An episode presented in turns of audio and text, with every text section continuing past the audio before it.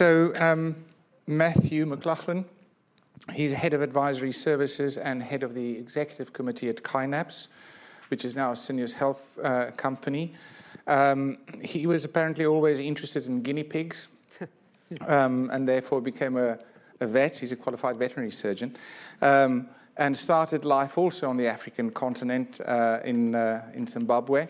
Um, I think I met Matthew maybe 10 years ago now for the first time. But, uh, but Matthew, I'm interested in your experience. You've worked with many different companies over the years. Um, you've also worked with different functions within industry, within medical, and the broader R&D organization. Um, and to me, it seems that humans automatically focus on differences. But I'm sort of interested to hear your perspective working with different companies. What are some of the similarities that you may see in different companies, specifically as it relates to this changing and evolving healthcare landscape uh, that we have? And do companies have similar, similar um, challenges, hurdles, obstacles to change? Yeah, um, thanks, Donnie. I, I think, um, you know, obviously I'm going to repeat some of the things that have been said, but perhaps the way to look at that is, is through two lenses. Ultimately, we have all of this change and think about this in terms of evidence generation to meet the needs of external stakeholders and the ability to bring insights into the company to inform strategy. If you think of those two sort of lenses, if I think of the evidence generation, I suppose a lot of these things, all of what has been said, I think many companies appreciate that. That the challenge is how do you actually fix that? How do you how do you get over some of this stuff?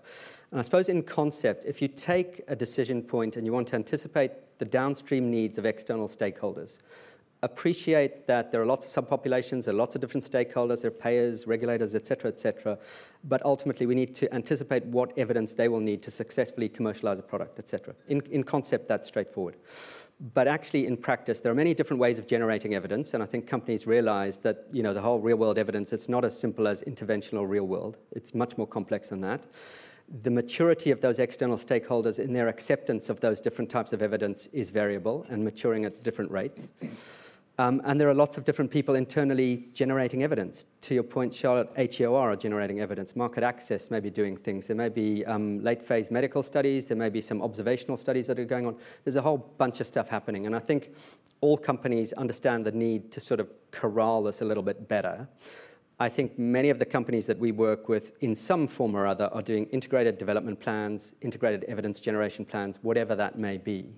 Now, again, the principle is straightforward the complexity is the governance of those things, I think, because ultimately you're now bridging certainly R&D, medical, commercial, you're, you're, bridging right across at a very senior level. So I think the governance of all of that is quite important. So I think many companies are looking at that and using the frameworks of plans, templates, processes, governance to, to overcome that.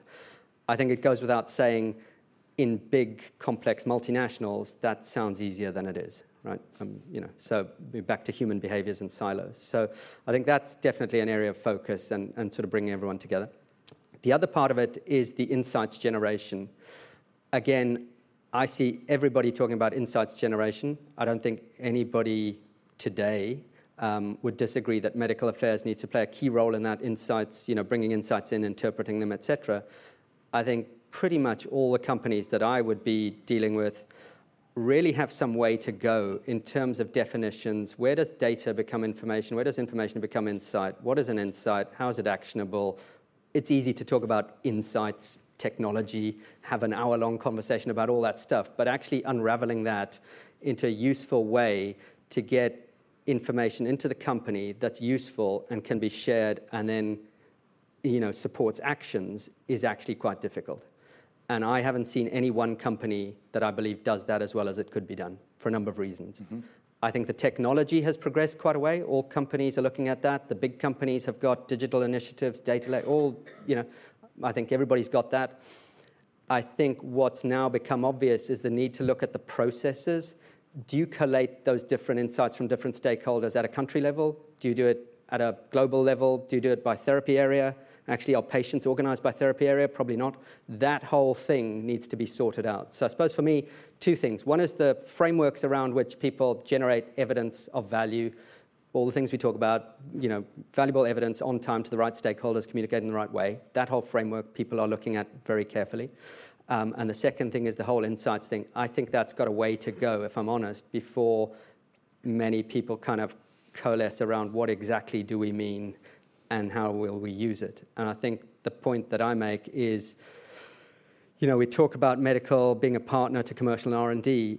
If you imagine that medical affairs goes to a strategic discussion on a disease area, on a brand, on whatever, and you turn up with R&D or with commercial or with market access or whoever it may be, insight is useless unless it's written down and it's codified and it's presented in a way that's robust rather than, you know, I was in practice a few years ago and conversations and all that sort of stuff. And then I think you can mature that insight in a sort of cumulative and iterative way where it's written down and each time it's improved. And crucially, it goes back to the countries so they are aware how this is used, and you get a, a virtu- virtuous cycle, I think we call it, where the countries understand, and then the, the, sort of gathering insight becomes more effective. So I think those two things are the way I, I look at it, and I think everybody's sort of looking at the, the framework around evidence generation and the need to improve insight capability. Great, thank you very much, Matthew. You guys need to start thinking about your questions because uh, after Gustavo, I'm going to come to the audience first before coming back to the panel just to make sure we have enough time. Um, let me tell you about Gustavo. Gustavo Kesselring is the president of the Brazilian Association of Pharmaceutical Medicine. Uh, he received his medical degree from the University of Sao Paulo in Brazil, and he's done additional training in gynecology, obstetrics, and mastology, um, and also done some work in clinical pharmacology, drug development, and regulation, and was also um, got some work done, professional development at Tufts University in the USA. Gustavo served as advisor for the World Medical Association for the revision of the Declaration of Helsinki, versions 2008 and 13. And then, up to very recently, I thought I had the longest title for any possible job uh, in industry when I was chairman of the Scientific Engagement and Promotional Practices Medical Governance Board in a previous uh, company. But Gustavo uh, is ahead of me. He is vice president of the International Federation of Associations of Pharmaceutical Physicians and Pharmaceutical Medicine Academy, right? Fortunately, there's a way to say it shorter, which is the IFAP Academy. So, Gustavo, um, you've been involved with a number of things uh, related to medicines development and specifically the IFAP Academy for some time now. Um, what do you think are the changing needs regarding some of the organizational capabilities um, in response to stakeholder expectations changing and stakeholders changing um, and the healthcare environment changing, right? So it links a little bit to what we discussed this morning, but uh, I'd be interested in your views. I think you need this one, right? Yes. Thank you, Danny. Uh, can you hear me well? Okay. So besides all these uh, points here in my CV, I, I was very fortunate uh, after uh, after graduating as a physician to work in, for pharmaceutical companies. Uh, besides being a gynecologist and obstetricians until today, so I worked for pharma for 20 years and I worked for pharma in times that uh, all of us at that time, 20, 25 years ago, we, we could see the whole spectrum of medicine's development, from the discovery until the incorporation of the medicines after, after commercialization into the healthcare system. So, and, and I, have, I have seen in the last years that most of our colleagues that are uh, working in pharmaceuticals, they are in silos. They, they cannot see the whole spectrum. So what I, what I see for the future is the need for uh, revamping of knowledge acquisition, uh, revamping of education for all these professionals, and mainly for the medical affairs professionals, because most of the consultant, consultants today, they, they see that medical affairs is in the right position to be the strategic partners alongside with R&D and commercialization for the future. Probably you know that there are some large pharmaceutical companies that today their CEOs are MDs. And so what I envision for the future is that medical affairs is rightly positioning to become uh, CEOs for the future, besides being chief medical officers or financial officers or marketing uh, directors or officers. So, but what we need, what I see for the future is that we need more science, more data, and this is uh, integrated with uh, the acquisition of knowledge. So this is why we have seen in most of the publications that well-trained postgraduate or well-trained uh, professionals, I do believe that uh, can deliver better medicines for uh, our patients in the future. There are a number of publications, even from WHO and for other organizations. And this was also in the beginning of the IMI project here in Europe that stated from the beginning that education and training was the, oh, good, let me go back here. Education and training was the foundation of the entire value chain for pharmaceuticals. So again, I see that there is a need on education and training for everybody that works for pharmaceuticals. IFAP was fortunate to run uh, a survey, and we have published this year a survey uh, that was addressed for what what, what were the needs in the education in medicines development. What we have seen from uh, countries like Italy, Spain, Japan, and Brazil, that around 70% of every employee in pharmaceuticals, they say that they need more understanding of the medicines development as a whole. Even if you go to the clinical research department, if you go to the medical affairs department, for the regulatory department, or for everybody, They, even for data management, they always uh, tell us that they need a better understanding of the medicines development process. And in the future, I see that there is a need of education as a competency and capabilities based. And what I see is that we are fortunate that the IFAP and Pharmatrain has already developed a framework of capabilities and competencies for the medicines development. And what I see right now is the most consultants, they say and they see capabilities that overlaps with our competencies that we have published many years ago. So this is the way I see for the future: more education and more training needed. Excellent. Thank you very much, uh, Gustavo. Thank you all for for sharing your views. Um, so while we wait for the long queues to form in front of the microphones, um, are there any of the panel members that would like to comment or ask a question of your colleagues?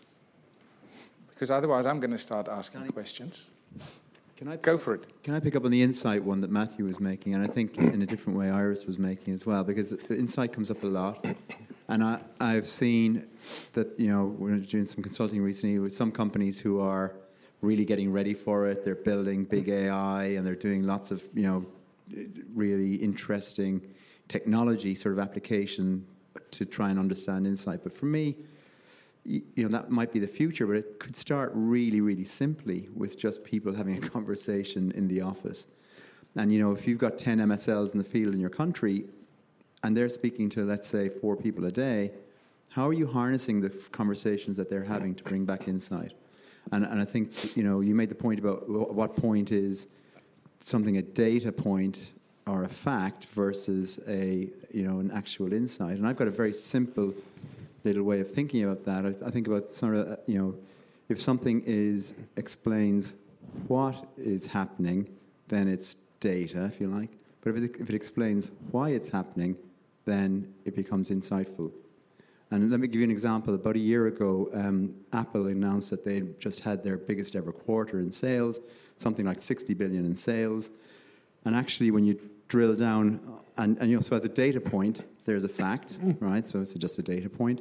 But actually, when you drill down on what was going on with Apple sales, their, their phone sales and iPad sales and everything else were flat, where the 60 billion was now made up of something like 10, million, 10 billion of it was coming from streaming and services. And actually, this represented a huge pivot for the company in terms of its not just its source of revenue, but actually it go, went all the way back to Steve Jobs' original vision for the company was that they would provide blank canvas on which they would paint or help people to paint whatever picture they wanted.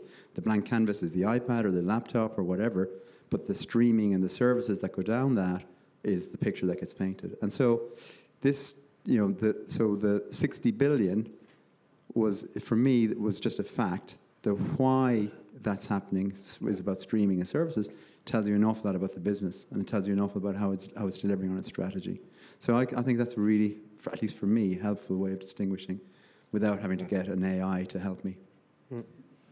So, so I'm interested um, to maybe explore a comment you made, Bobby, about um, you know this notion of being a service um, sort of support function and moving into a strategic partner, and that we're not particularly doing well. And, I, and I'm wondering, um, Iris, if I may put you on the spot, how you would react to that rather provocative statement from a commercial colleague. Um, yeah, I think um, I would start with building on what Robert just said, and, and it's, uh, if, I, if I may, coming back to um, the insights topic and the basic deliverables of medical affairs. And it's not insights only, it's evidence and, and, and all of that. But the insights is for me a very good illustration because I sometimes feel we're having the wrong conversations because we're talking about um, how to generate more insights. Um, while we are not always clear what does it really mean, for me it's a very deep understanding of certain needs and connecting dots that have not been connected before.